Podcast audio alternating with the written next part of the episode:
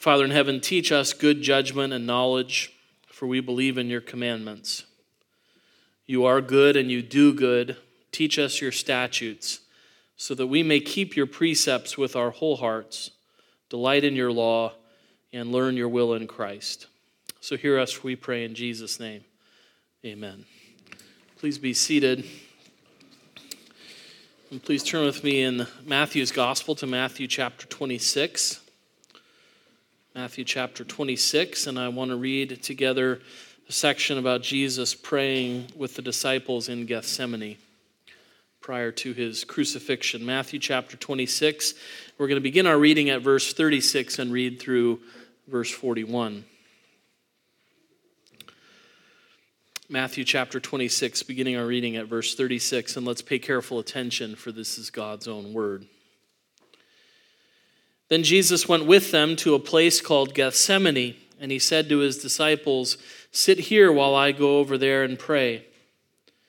And taking with him Peter and two sons of Zebedee, he began to be sorrowful and troubled. Then he said to them, My soul is very sorrowful, even to death.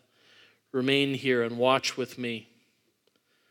And going a little farther, he fell on his face and prayed, saying, my Father, if it be possible, let this cup pass from me. Nevertheless, not as I will, but as you will.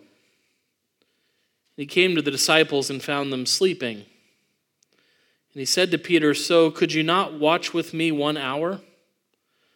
Watch and pray that you may not enter into temptation.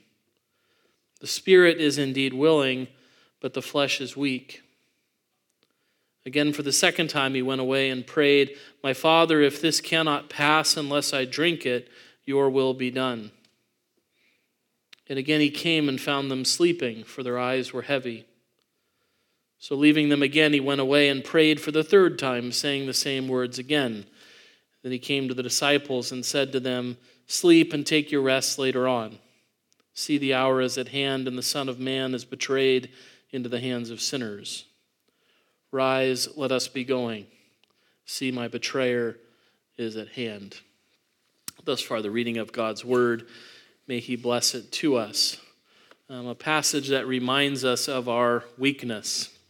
Um, even in the face of our Lord's request for prayer, His disciples cannot stay awake with Him one hour to help Him in his time of need. Um, it's a remember a reminder that even in the midst of his own suffering and difficulty, our Lord remained a teacher for his disciples um, and told them to pray so that they would not enter into temptation. Uh, we come this evening to the end of our study in the Catechism, the end of our study of the Lord's Prayer, thinking about the, conclude, the concluding uh, petition of the Lord's Prayer, the last petition, uh, the conclusion of the Lord's Prayer, and the important little word that ends our prayers. Uh, so there's a lot to learn and to study in this last Lord's Day. Um, but all of it, I think, ties together nicely. Um, and so we want to think about the, the last part of the Lord's Prayer in those kinds of three parts. The sixth petition, which is, Lead us not into temptation, but deliver us from evil. Uh, the conclusion of the prayer that reminds us, For thine is the kingdom and the power and the glory. And that last little word that ends the prayer, Amen. Um, all of those parts are important. Um, and I think really, if we look at those strands and, and look at the, the message that runs together through this last Lord's Day and the conclusion of the prayer, um, we can see that it, it reminds us of our weakness and of our God's strength. Uh, we need help in this life. We need help to avoid temptation. We need help to be delivered from evil. It reminds us of the great weakness that we have and reminds us of our God's great strength. Um, his is the power and the glory and the kingdom forever and ever. Um, and so that's how I want to think about this passage together, really in sort of three simple points. We are weak, our enemies are strong, but God is stronger than our weakness and our enemies. Um, simple, but profound truths that we need to know and believe and, and meditate on in our hearts. We are weak, our enemies are strong, um, but our God is stronger than our weakness and our enemies. And that's the hope that we end this prayer with. Um, I hope it's not a hard sell this evening to tell you that we are weak. Um, this is a wonderful reminder of just how, how weak we are. Um, we don't really understand our need. Um, I don't think we understand our help. It's, um, there, there's much to meditate on in this last, in this section of scripture that we looked at uh, from Jesus' last hours before his arrest, before his betrayal. Um, I think it's amazing to think about the fact that our Lord, who, who was perfectly able and capable in and of himself to withstand the temptations that he faced, uh, that was true before he faced them, and certainly we can say that's true in seeing how he, he saw them through and was a champion and a conqueror. Um, but it's remarkable to me that in his, his hour of need, he takes his friends and says to them, Would you pray for me? Um, because his soul is sorrowful, um, his soul is troubled. Um, he's going to face extreme difficulties and the, the most trying time of his life. And in that moment, he asks his disciples to pray with him, to pray for him. Um, Jesus is remarkably aware of the power of prayer, isn't he? Um, and, and even in his humanity, where he still had needs. Uh, I think sometimes we think, you know, we shouldn't ask for help. We should be of strong enough to see ourselves through. And it's an amazing thing to say that Jesus would ask for prayer. Certainly, if Jesus asked for prayer, it can't be wrong for us to ask for prayer. Uh, that we have times where we are in need, and especially when we find ourselves assaulted by um, enemies in our weakness. I think normally, if we think about the weakness of this passage, maybe we don't immediately go to, to think even about Jesus expressing a need for help in this moment from his friends for their prayers on his behalf. Uh, we think mostly of their weakness that they couldn't watch and pray with him for an hour um, that they can't watch and pray with him without falling asleep. Uh, and then after him asking them for help comes back to find them um, asleep. And maybe in, in the weakness that we see in this passage, our, our minds and hearts go to think about Peter's weakness in particular. Um, that Peter was one who was expressing his willingness to, to stand for the Lord um, had just, you know, a verse earlier said, Even if I must die with you, I will not deny you. Um, he's so bold for what he'll do for the Lord, but he can't pray for him for an hour. Um, he can't watch and pray for him. And, you know, we, I think we can say that sometimes we can be tempted to look at Peter's life and say, you know, there's a lot of talk there, not a lot of action. Um, but that would be wrong, wouldn't it? I mean, Peter's life is not a life just of talk and no action. When, when they come to arrest Jesus, Peter is the one who tries to protect him by force in John's gospel. It's a foolish thing to do. Jesus says to him, I, if I needed, if I wanted to resist by force, I have enough force at my command to resist. Um, I can call for angels, armies of angels, to come and fight for me if fighting is what I wanted to do. Um, as a matter of fact, all Jesus needs is the weapon of his mouth when they come to arrest him. Because when he says, Who do you seek? and they say, Jesus of Nazareth, and he says, I am he, or actually just in the Greek, he says, I am, they all fall down. Um, he doesn't need help, he doesn't need protection in that way. Uh, from Peter. So Peter's not all talk, but we see Peter's weakness here. Peter can't watch and pray for an hour. Um, and, and Jesus explains that weakness that our spirits are often willing, but our flesh is weak. Um, and in that weakness, Peter is reminded that we need prayer all the more when we meditate on our weakness. Watch and pray that you may not enter into temptation. The spirit is willing, but the flesh is weak. Um, we, we find that ourselves, don't we, when we, we think about the things that tempt us and that lead us into temptation and the ways that we stumble and fall. We can be an awful lot like Peter and say, well, you know, I'm sure, Lord, that when that moment comes, I won't deny you.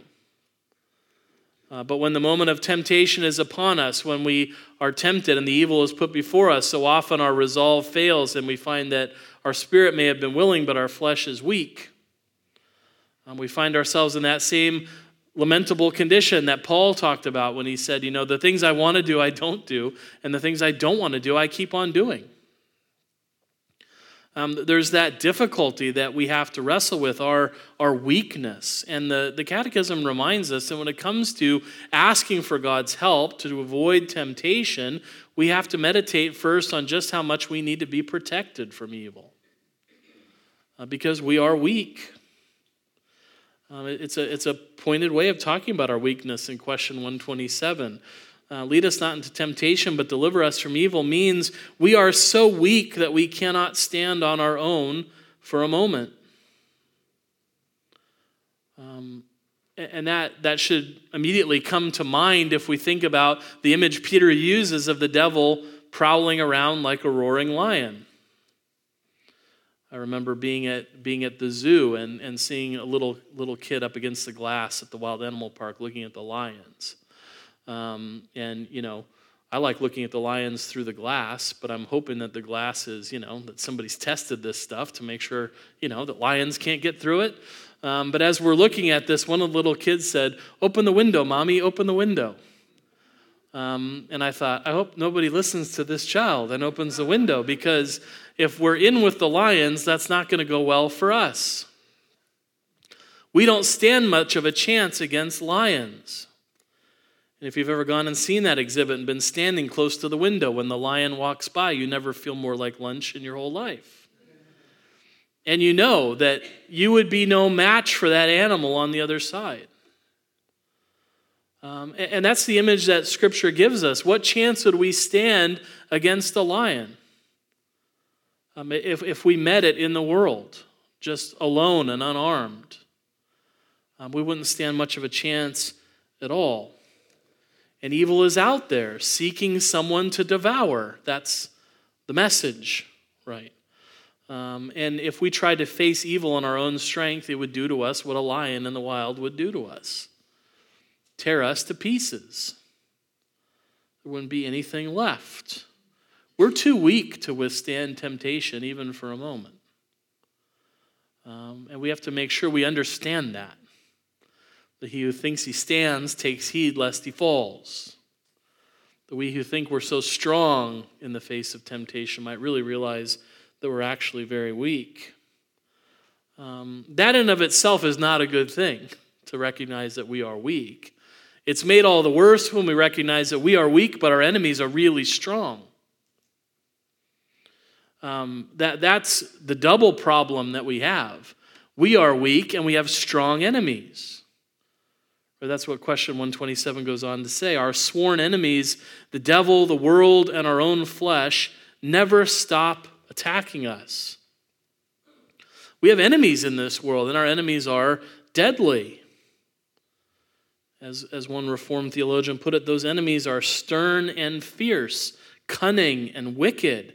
They labor to take from us all our wealth, the robe of righteousness the ornament of the divine image, the union of faith, the inheritance of salvation, in short, the very life of the soul. Um, our enemies won't be satisfied until they kill us, until they kill us body and soul. Uh, they're deadly enemies they face. They mean to kill our souls at any cost. And they're not just deadly, they're relentless. Right? When do they stop attacking us? What does the Catechism say? Never. They never stop. Our enemies are deadly, but they're also relentless. They never cease to assail us in this life. Um, one, one commentator pointed to Ecclesiastes chapter 8, verse 8.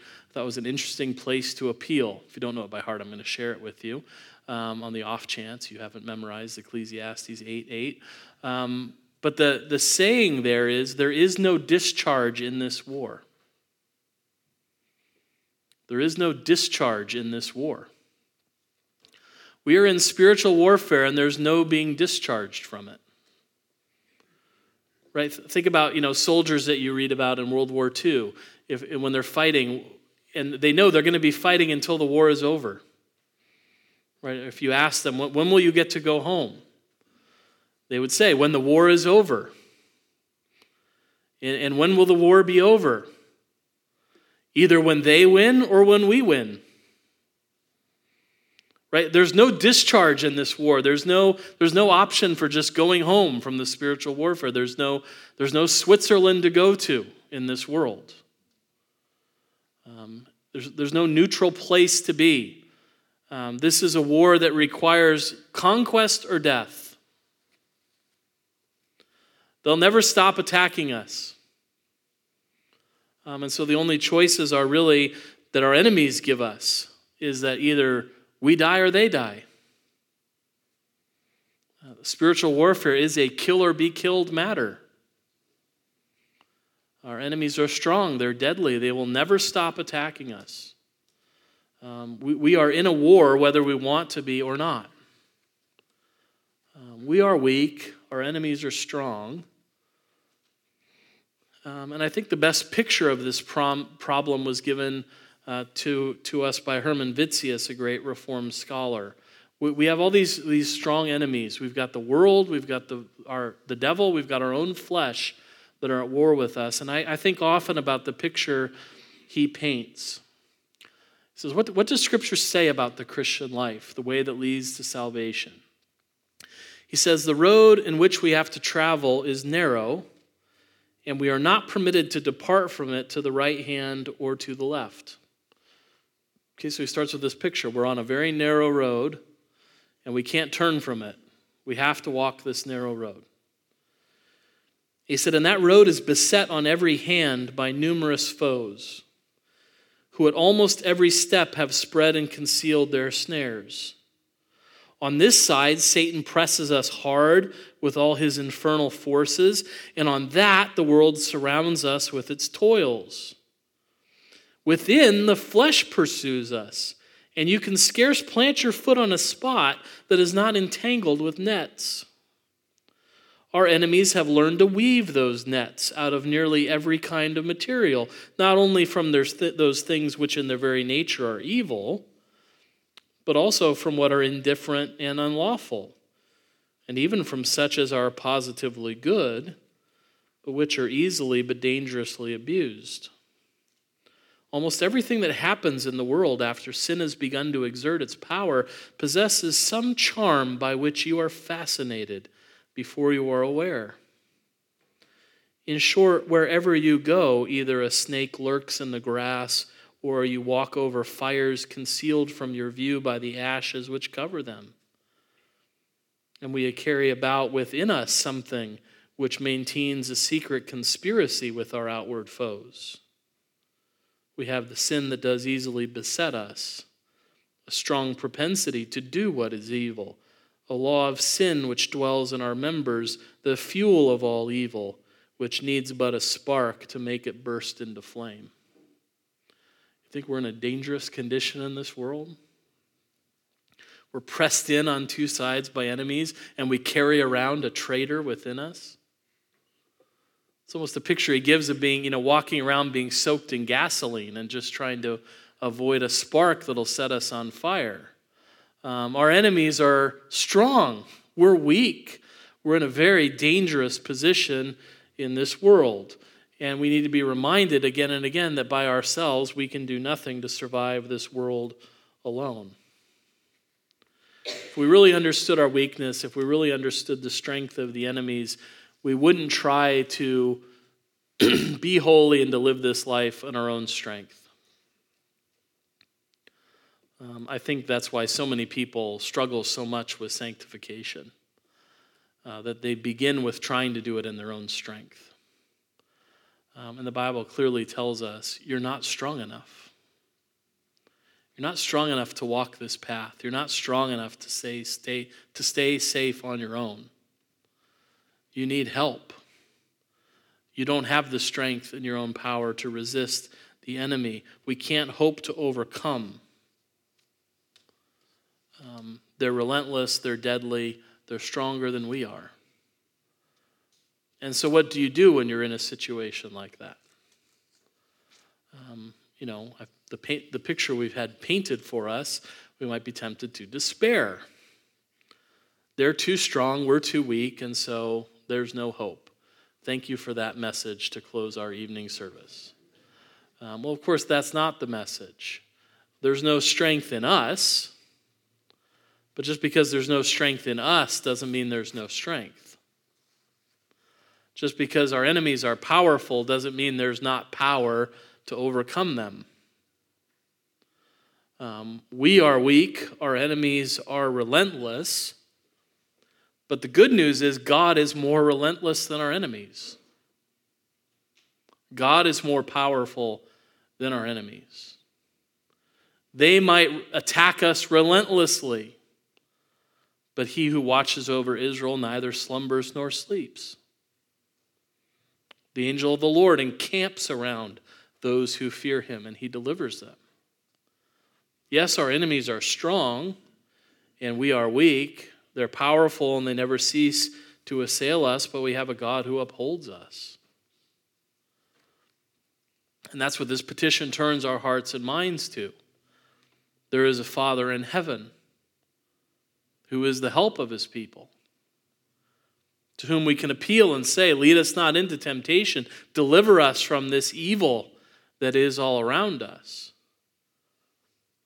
And that's what we're praying when we make this prayer.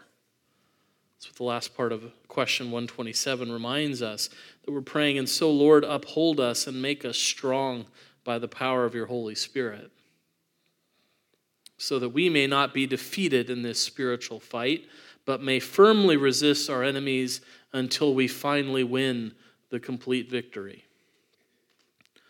Uh, we need strength to sustain us in this fight, uh, strength to sustain us in the warfare to which we are called um, power. And there's power to be found in the Spirit of God. Um, he has the power to bring into being all it is. He has the power to raise the dead, uh, to give life, and to give it abundantly. There's power in the Spirit of God. And we're praying that the Lord would uphold us by that power, strengthen us for that fight. Uh, it's His power that assures us we will not be defeated. Um, we will not leave the field defeated. Considering apart from God, we, we look at the fight and say it's a kill or be killed situation. Um, but when we consider the power of the Lord that's employed on behalf of his people, then we say, oh, then, then it's not a killed situation. Um, we won't be killed by our enemies, they will be destroyed by God. Because our enemies are his enemies. And where God dwells, his enemies cannot dwell secure.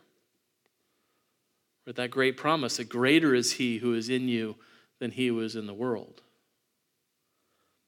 There might, we might carry around an enemy with us in our flesh, but we also carry around an ally the Holy Spirit who indwells his people. Um, we might be pressed in by the world and the devil, but the Spirit is on our side. The Lord Jesus Christ is with us and for us. Um, and so there's power there, matched to the enemies that we face. And it's such a comfort to know that Jesus is there because he's the one who's already overcome the adversaries that pressed in against him. The world did its worst. The devil did his worst. Uh, every enemy did everything they could think to do to the Son of God, and he overcame. He triumphs. Uh, he rules now in glory. Testimony to us that this path can be walked, this world can be overcome, and the devil can be thrown down like lightning from heaven. That's the hope in which the people of God live. That God is a God who overcomes. And so we always have to think on his strength when we find ourselves meditating on our weakness and the, and the strength of our enemies. Um, I, I lo- always love to think about the prayer of Second Chronicles 20 when King Jehoshaphat is facing an army that they cannot overcome. He recognizes that they are powerless against their enemies. Uh, when he prays to the Lord in 2 Chronicles 20, In verse 12, he says, O our God, will you not execute judgment on them? For we are powerless against this great horde that is coming against us. We do not know what to do, but our eyes are on you. We, we don't have the power to deal with them. But he knows the God with whom he is in covenant. He knows the God who is for him. And that's the God he addresses in his prayer. He knows who holds the power. O Lord God of our fathers, are you not God in heaven? You rule over all the kingdoms of the nations. In your hand are power and might, so that none is able to withstand you. And he receives a wonderful answer to that prayer from the Lord when the Lord replies and says, Do not be afraid and do not be dismayed at this great horde, for the battle is not yours, but God's. You will not need to fight this battle. Stand firm, hold your position, and see the salvation of the Lord on your behalf. Um, he, they don't even need to fight. The Lord wins this battle for them. Um, now, He's not going to answer every prayer this way. Right? He's not going to he's not going to answer every prayer. He doesn't answer every prayer in Scripture by saying, "You just stand there and watch me work." But the principle is always the same. The battle is not yours, the battle is God's. And when that's the case, that's enough, right? To know that there's power there. There's power to overcome. He's the only God who's God in heaven. He's the only God who has the power that is irresistible, who overcomes by the power of an indestructible life. Uh, and that's the hope of God's people. That's the only way you could hope to be over, to overcome in the warfare that you face is if you can be strong in the Lord. And that's the admonition that Paul gives in Ephesians 6 be strong in the Lord and in the strength of his might. Because those who are strong in the strength of the Lord will stand. And that's why, as we meditate on our weakness and the strength of our enemies, the end of the Lord's Prayer calls us in doxology to praise God for who He is and reminds us in the face of evil and temptation who our God is and who He is for His people. Uh, this wonderful doxology that ends the Lord's Prayer uh, For thine is the kingdom and the power and the glory forever. Um, prayers often, this was the Old Testament way of ending prayers. You always ended a prayer with doxology, with praise for God. This was a common way to conclude prayer. Just as we begin prayer by reminding ourselves of who God is, we end our prayers by reminding ourselves of who God is. Uh, this was a very common way of ending prayers. And this ending that, that we have in that we have uh, for us probably comes from the, the doxology that we read in 1 Chronicles 29, verse 11, um, where the prayer is ended Yours, O Lord, is the greatness and the power and the glory and the victory and the majesty, for all that is in the heavens and in the earth is yours. Yours is the kingdom, O Lord, and you are exalted as head above all. Uh, the wonderful doxology that ends the Lord's Prayer, that confidence. Um, why can we be confident for all the things that we've prayed for? Because His is the power and the glory and the kingdom forever. Um, that's what question 128 reminds us of. How do you conclude this prayer? With that doxology, this means that we have made all these petitions of you because, as our all powerful King, you are both willing and able to give us all that is good and because your holy name and not we ourselves should receive all the praise forever. We're a needy people. If you didn't know that, write that down. We are a needy people. Um, we have many needs for body and soul. Um, and when we consider the, this prayer and pray this prayer, we're reminded that we're a needy people. But we're also reminded that we have a God who is more than capable of meeting our needs, a God who is not lacking in resources, who has an overflowing abundance of resources to meet his people's needs. You have spiritual needs, he can meet them. You have physical needs, he can meet them. Um, why? Well, because his is the power. He's all powerful. Um, that, that we never lose sight of, that our God is powerful, but our, also, our God is also good and willing to give us all that we need. Um, th- there are many people throughout the years who have confessed that they believe that gods that were powerful. We have a God who's both powerful and good, and who says, I'm willing to give you all that you need.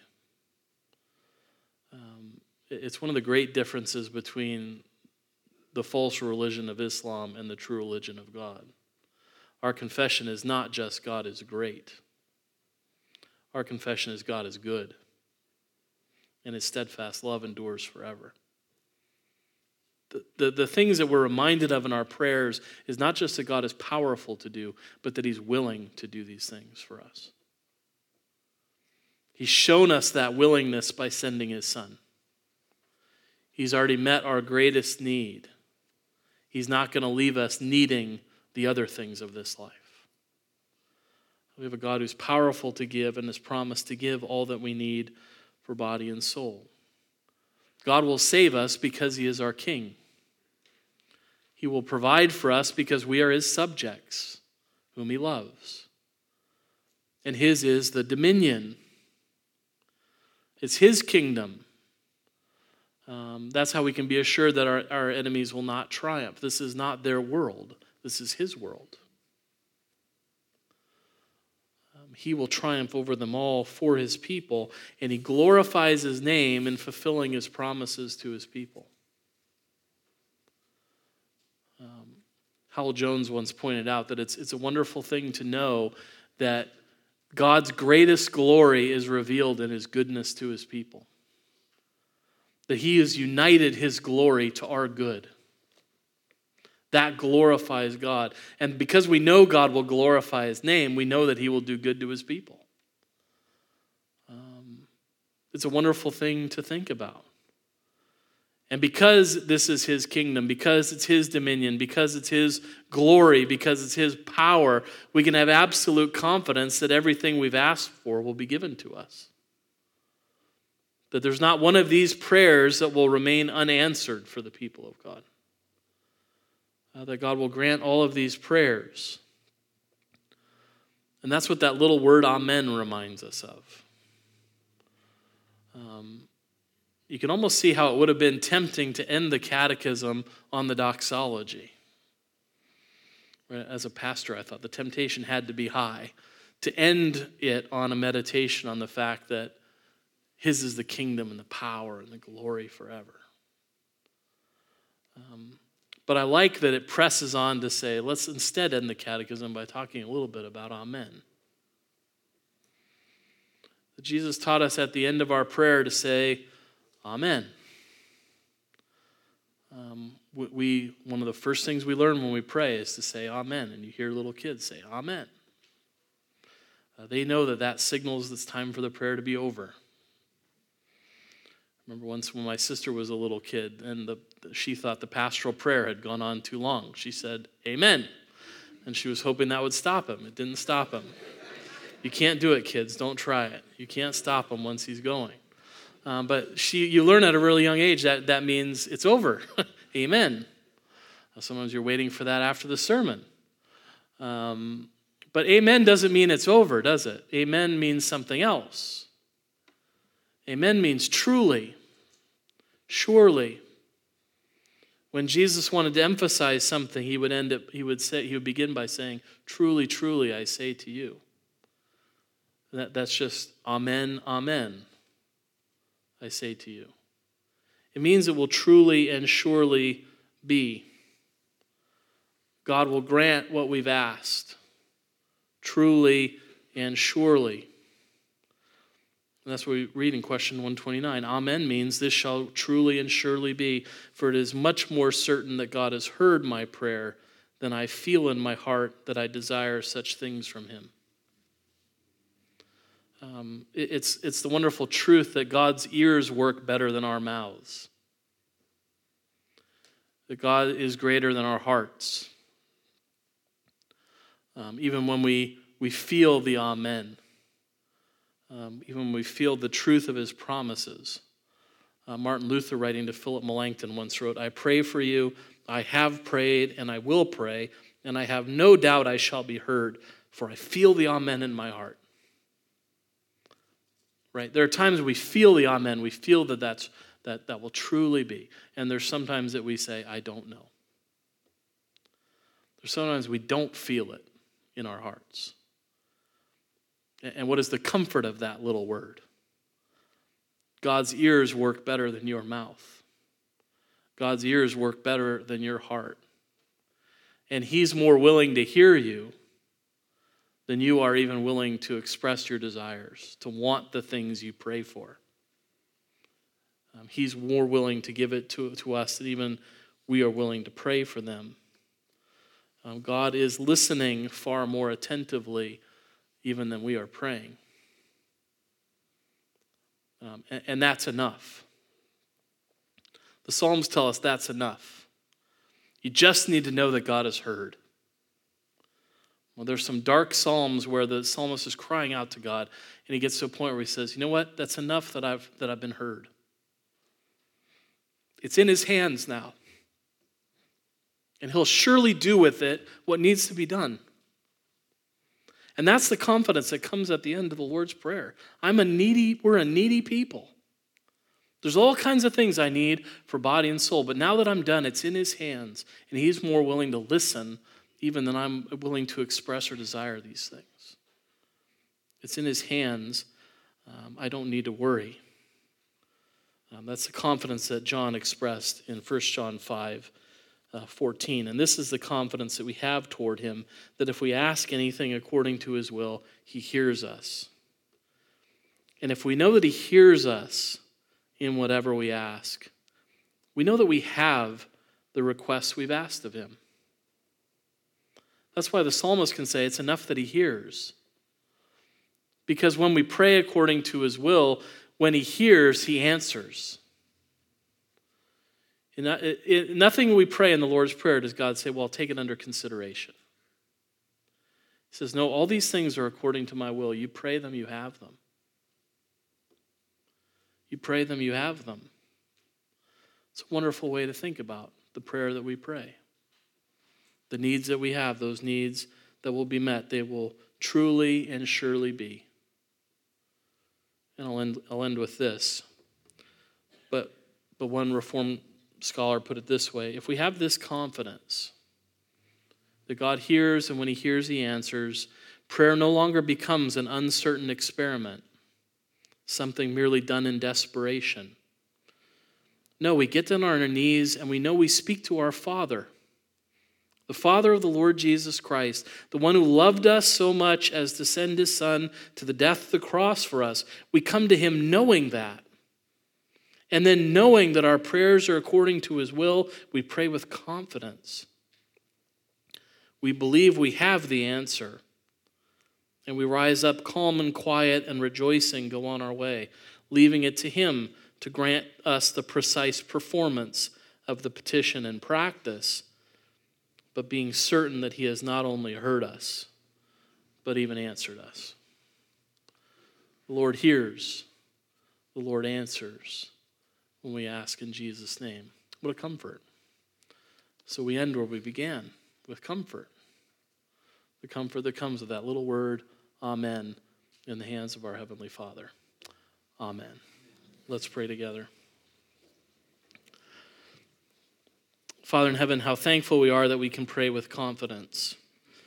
That we, if we ask anything according to your will, you hear us and we know that you hear us in whatever we ask, and we know that we have the requests that we've asked of you in Jesus' name. Give us the patience as you work out the precise way in which you will grant these petitions. Give us trust in you uh, for your timing and for your good gifts. But give us that certainty that comes with knowing that you surely hear your people when they call to you. And hear us, we pray in Jesus' name. Amen.